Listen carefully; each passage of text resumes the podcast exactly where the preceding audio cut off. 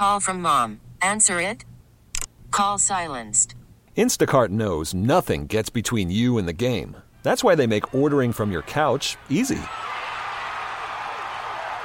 Stock up today and get all your groceries for the week delivered in as fast as 30 minutes without missing a minute of the game. You have 47 new voicemails. Download the app to get free delivery on your first three orders while supplies last. Minimum $10 per order. Additional terms apply. T-Mobile has invested billions to light up America's largest 5G network from big cities to small towns, including right here in yours. And great coverage is just the beginning. Right now, families and small businesses can save up to 20% versus AT&T and Verizon when they switch. Visit your local T-Mobile store today.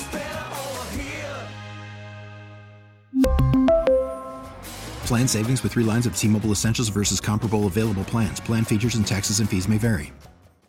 You're listening to Eye on the Community. I'm Vicki Pepper. This weekend, we commemorate the 20th anniversary of the 9 11 terrorist attacks. Four commercial airlines were hijacked mid flight, two of them flown into the north and south towers of the World Trade Center. One was flown into the west side of the Pentagon, and the fourth crashed into a field near Shanksville, Pennsylvania, after a struggle between the passengers and the hijackers. For those of us who were alive 20 years ago, it was comparable to the JFK assassination or the attack on Pearl Harbor. Everyone remembers exactly where they were when they heard the news. On the line with me is Travis Bruce, who has been working as a flight attendant for 25 years and who was working on 9 11. Thank you so much for joining me. Thank you, Vicki. It's a pleasure. Travis, I think back to how scared I was that day, and I can only imagine what that was like for someone who was working for an airline. Tell us your 9 11 story. Where were you 20 years ago this weekend? Oh, gosh. You know, so that Tuesday morning, I had been a flight attendant for six years. I was still in my 20s. And like it was any other day of the, of the week, like everybody's always said, that morning mm. was beautiful on the East Coast.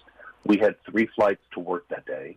We started in Flint, Michigan, early that morning, worked Flint to Atlanta to Jacksonville, and we landed in Jacksonville about 9:20 that morning. We were supposed to go back to Atlanta and then be done with our trip. And shortly after we pulled into the gate and deplaned, a flight attendant was was boarding the airplane to go back to Atlanta with us. She was just catching a ride, and she made the comment that there had been two small aircraft that had hit the towers in New York about 15 minutes apart. And I just Mm-hmm. remember being thinking, how could that be? And so I went up to the gate to ask the agent for our paperwork before we began boarding and ask him what had happened. Like I just said, oh, I hear that there's two small aircraft that have hit the towers in New York.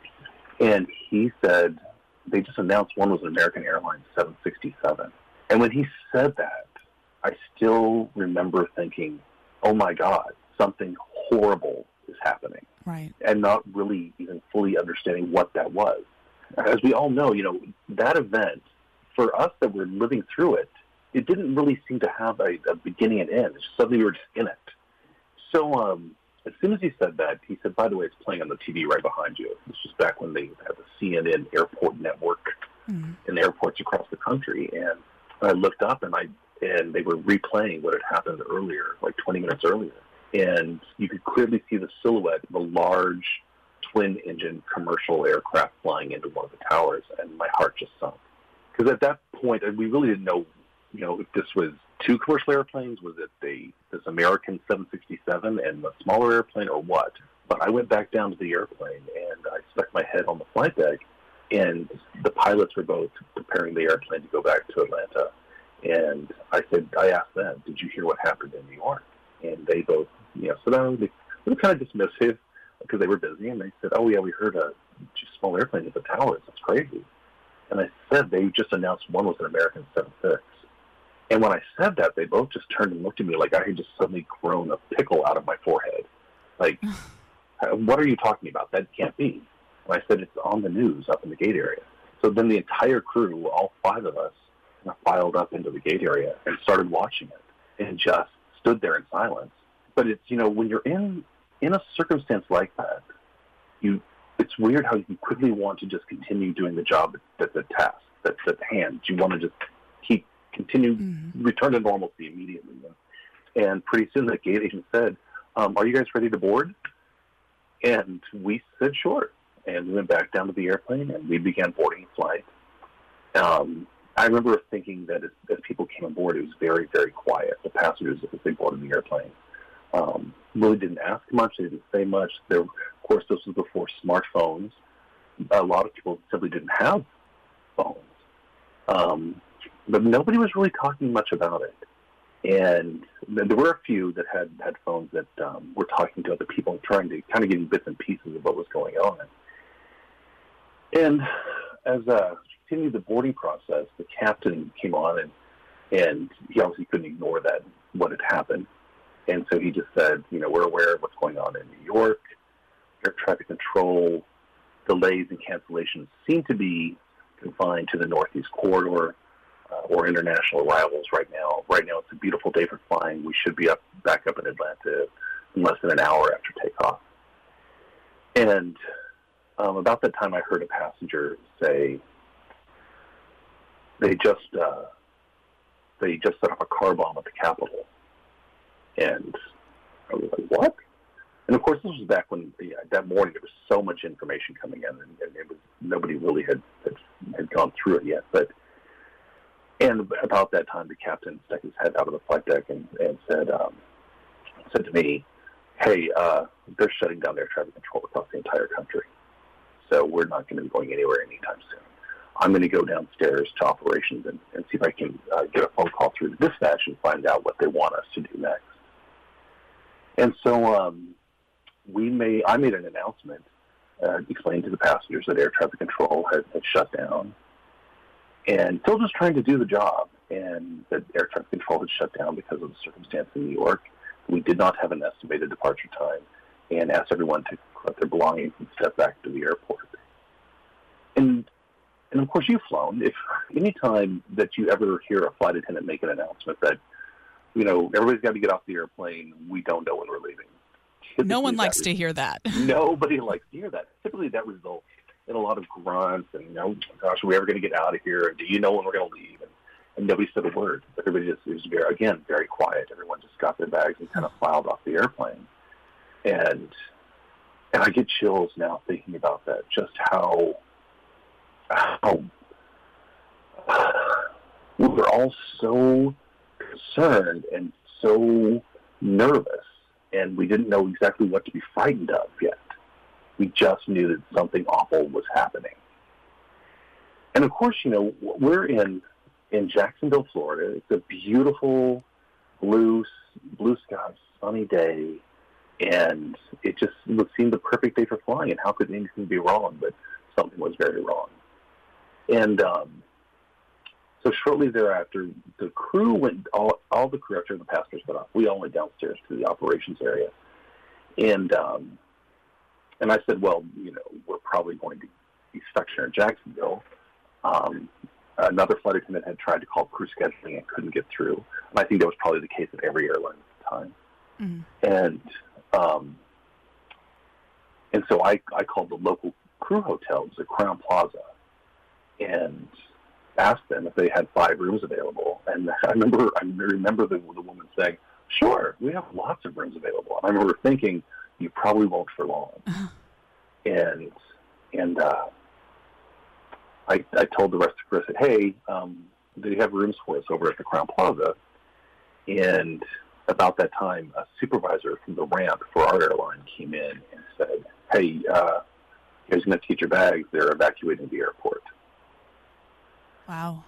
But yeah, and so we um we all evacuated. We all went and got our bags, and it wasn't like a mass evacuation. We just kind of slowly walked out to the airport.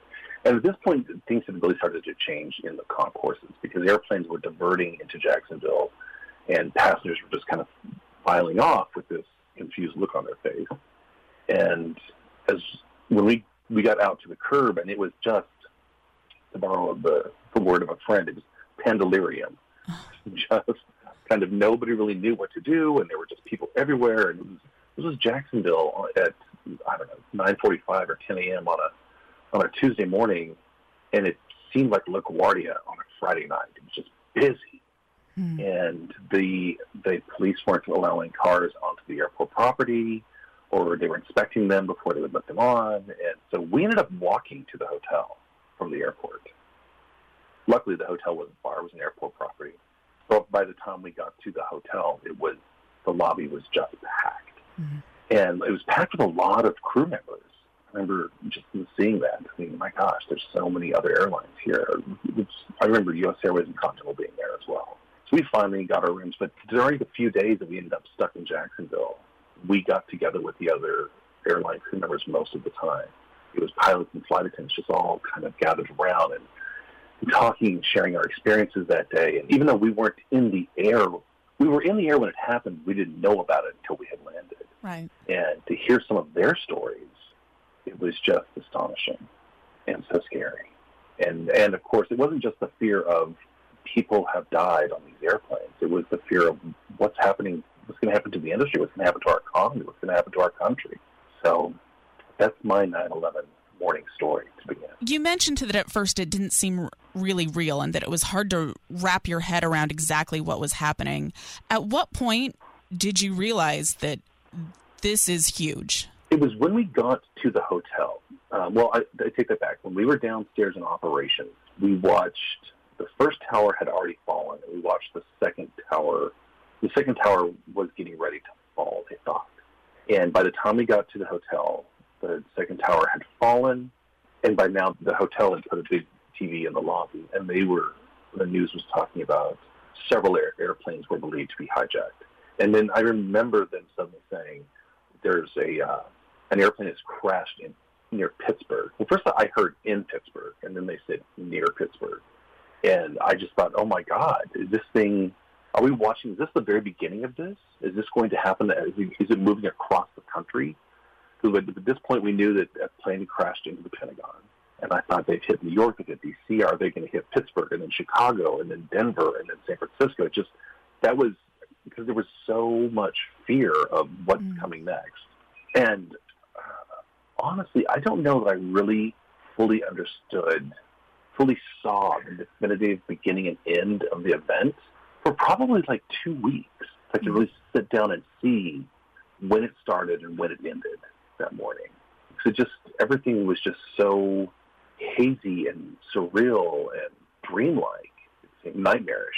Like, Would you say you were in shock? Oh, absolutely. We all were. We didn't. I mean, here we were. We had all we had left to do that day was work one little short hop from Jacksonville, Florida, to Atlanta, Georgia, on a Tuesday morning in September. That on a flight that wasn't full. Most weren't that on on that time of year. And suddenly we were just sitting in a Crowne Plaza out by the pool with a six pack of beer, wondering what next, what now. And I, I do remember there was a large group of airline uh, crew members sitting out by the pool. And I, I don't want to imply we were sitting out by the pool lounging. We were just sitting by the pool because there was really nowhere nowhere to go. Mm-hmm. And so we were just sitting out there and kind of kind of chatting in almost hushed tones because it just seemed like there was a there was a sense of death and, and just a, a horrible event and somebody made the comment, there's not a single airplane in the air over the United States right now. Mm-hmm. And it just, I remember, I remember flight attendants and pilots just suddenly, just out of nowhere, would just suddenly start to cry. Mm-hmm. Because it doesn't matter what uniform you wear, there is such, such a bond amongst airline crew members. Because our, even though our uniforms may look different, maybe the types of aircraft we operate on are different, but we we just share such a bond because it's all so similar. And, you know, as, as the scope of what had happened and the crew members that were lost that morning and the passengers that, that we, we look forward to taking care of and protecting every single day were lost. And all these people on the ground were lost. It just, it felt very, very personal. Was there a collective sense of when you were sitting with these other people in the in the airline industry a sense that no one else quite knows what we're going through except these people? Certainly, and I I think there was. I feel like we were trying to walk a fine line. We didn't want people to think like this is only affecting us. We're hurt worse than anybody else because we knew the deep impact that this was having on our country. Mm. But there was a sense that very few could understand it from our perspective we could see what those cabins looked like in our mind. We could we could hear the dishes rattling. We could we could hear the screams in that cabin. We could feel the airplane turning and making motions that we didn't understand. Mm. And that, that sudden that sudden crisis You could just you could you could feel that. You could sense what it was like in the galley. You could sense what it was like in those cabins, in the narrow aisles as people rushed to the aircraft. Just it was awful. So there was that that sense of we understand it probably better than a lot of people. You said that you were stuck in Jacksonville for three days. Mm-hmm. At what point did you go back to work? Did you need to go home and kind of collect your thoughts about everything? Well, you know, it was the day uh, on that actual day. Initially, as when it first happened, all I wanted to do was get home. So I just wanted to get home and just watch the TV. And then, as the day played out, I thought I, I don't even want to get on an airplane.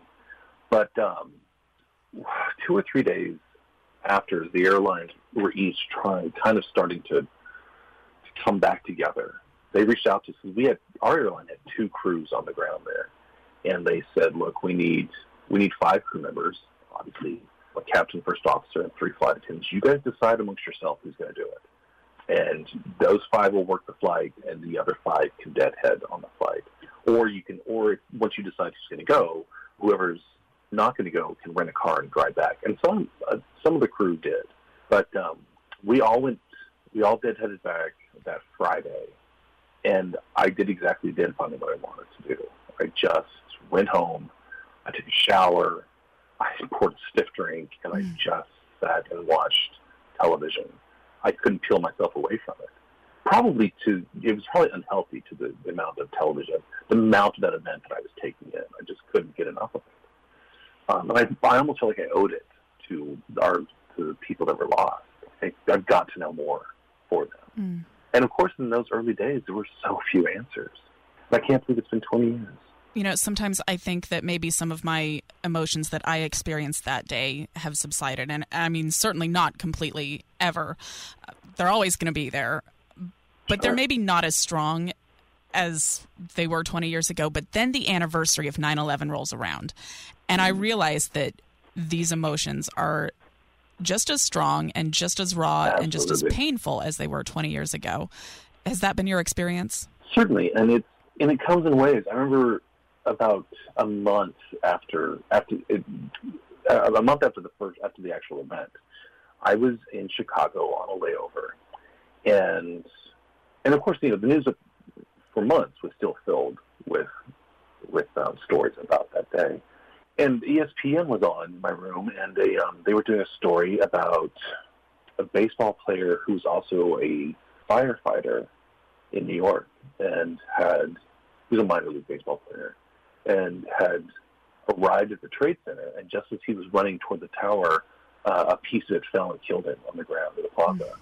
And when I heard that, it just I just burst into tears in my hotel room, and just you know just just just never seemed to end. And years later, I, I worked on the first anniversary. Initially, I hadn't planned to. I, I did, and it was very somber. And the passengers were very, very quiet. We had a moment of silence. Every commercial aircraft had a moment of silence that day. But every year thereafter, as I've watched the documentaries, as I've experienced it with people that that didn't weren't flight attendants or pilots back back then, and who are newer now, and I and I explained it to I explained to them what it was like to go through that, and to explain to them what our lives were like prior to 9/11 as opposed to after 9/11. And I suddenly find myself, even now during this this interview with you, I find myself reliving that moment, and I feel like my chest tightening a bit. It's just it was just so awful. I was going to ask you too how the travel industry has changed from your perspective since 9/11. I know certainly as passengers, there's a marked difference between pre 9/11 and post 9/11. And you're still working in the industry. Do you find yourself doing things differently as a result of 9/11? I'm actually no longer in the industry. I just left. When COVID hit, I took a buyout package mm. after 25 years in the industry. And part of it is because of all the changes. So, you know, in the, in the post 9/11 world, being a flight attendant, well, being a flight attendant has always been an, an odd mix of marrying service and safety. Mm. And so now you had to marry service and safety and protection. Like, not only did you have to to be there for passengers in the event of an accident. You had to be there in the event that they were there was an attempted murder of them, mm. and and you also saw because so many carriers, the financial hit that was taken by so many carriers after 9/11, and some carriers weren't able to survive. But you saw so many bankruptcies, and you saw this real intense. Airlines decided they were not going to find themselves in this in a position again, where where they could quickly be taken down by a turn in the market or a major event. And quite honestly, if they hadn't done what they did after 9/11, they probably wouldn't have survived COVID. Mm. Um, but we also saw, as, as just as past passengers seen over the years, we saw just this demand for much higher levels of productivity, uh, much lower levels of reward. So as, as, much as they've, they've asked passengers to divvy up, they've also added, asked the employees to work work more for less with less and to provide provide less. Mm. Just you know the tools that we had before, and just the the things that we could do for passengers prior to 9/11 that we couldn't do after because we simply didn't have them anymore. And it just became a, a less and less enjoyable place to work for me over the years. You mentioned talking about 9 11 to people who had not been flight attendants at that time. Mm-hmm. Is it strange to you that 9 11 was so long ago that kids who are reading about it in their history books in high school or maybe even college now weren't even born when it happened? What would you say to those students about how it changed the USA or the world even? Oh, gosh, that is a great question. And so I actually have a, a very, very dear friend of mine, Julie, who's also a flight attendant. She got married and had kids about five years after 9 11. And so she has she has two teenagers now who who obviously weren't alive for 9 11. And you know, one thing that I've always wanted to say to them is that when you look back on 9 11, obviously remember the, the tragedy and how it affected so many, but also remember how close our country can be brought together. Mm. Because in those weeks and months after 9 11, we weren't Democrats and Republicans. We were just Americans. We were there was a real patriotism and loyalty to to our country that we hadn't seen in a long time. And I don't think we've seen that. And and so that's what I would impart to people that weren't alive then. That it, it shouldn't take a great tragedy to bring us close together. But it did for one moment. I've been speaking with Travis Bruce, who was working as a flight attendant on 9 11. Do you have any last thoughts for us? Oh, gosh. I try to behave on airplanes. It's tough being a flight attendant. It's harder than mm it's ever been. And we see this huge uptick for uh, assaults and injuries on board aircraft from from the passengers, and just try to be nice to your flight attendant. Thank you so much for talking with us today. I so wish I could give you a hug. Oh, thank you so much. I would I would gladly take it. We really need new phones. T-Mobile will cover the cost of four amazing new iPhone 15s, and each line is only $25 a month. New iPhone 15s? Only at T-Mobile get four iPhone 15s on us and four lines for 25 bucks per line per month with eligible trade-in when you switch. Minimum of four lines for $25 per line per month with auto pay discount using debit or bank account. $5 more per line without auto pay, plus taxes and fees. Phone fee at 24 monthly bill credits for well qualified customers. Contact us before canceling account to continue bill credits or credit stop and balance on required finance agreement due. $35 per line connection charge applies. Ctmobile.com. Spring is a time of renewal, so why not refresh your home with a little help from Blinds.com? We make getting custom window treatments a minor project with major impact. Choose from premium blinds, shades, and shutters. We even have options for your patio, too. Blinds.com invented a better way to shop for custom window treatments. There's no pushy salespeople in your home or inflated showroom prices. Our design experts can help you find the perfect window treatments on your schedule. We'll even send free samples directly to you. Plus, we can handle the measuring and installation for you. Unlimited window treatments installed for just one low cost. And with Blinds.com, you'll always get transparent pricing, no hidden fees. Our free shipping and 100% satisfaction guarantee can put the spring back into your step and into your home, too. Shop Blinds.com right now and save up to 45%. Up to 45% off for a limited time at Blinds.com. Blinds.com. Rules and restrictions may apply. Oh, oh. Protect your vehicle's engine with a full synthetic oil change and save with Mobil 1 at O'Reilly Auto Parts. Purchase five quarts of Mobil 1 full synthetic motor oil and receive a $10 O'Reilly gift card after rebate. See store for details. With your Mobil 1 purchase, you'll also receive two times points during O'Rewards Bonus Points Month at O'Reilly Auto Parts. Oh, oh, oh, O'Reilly Auto Parts.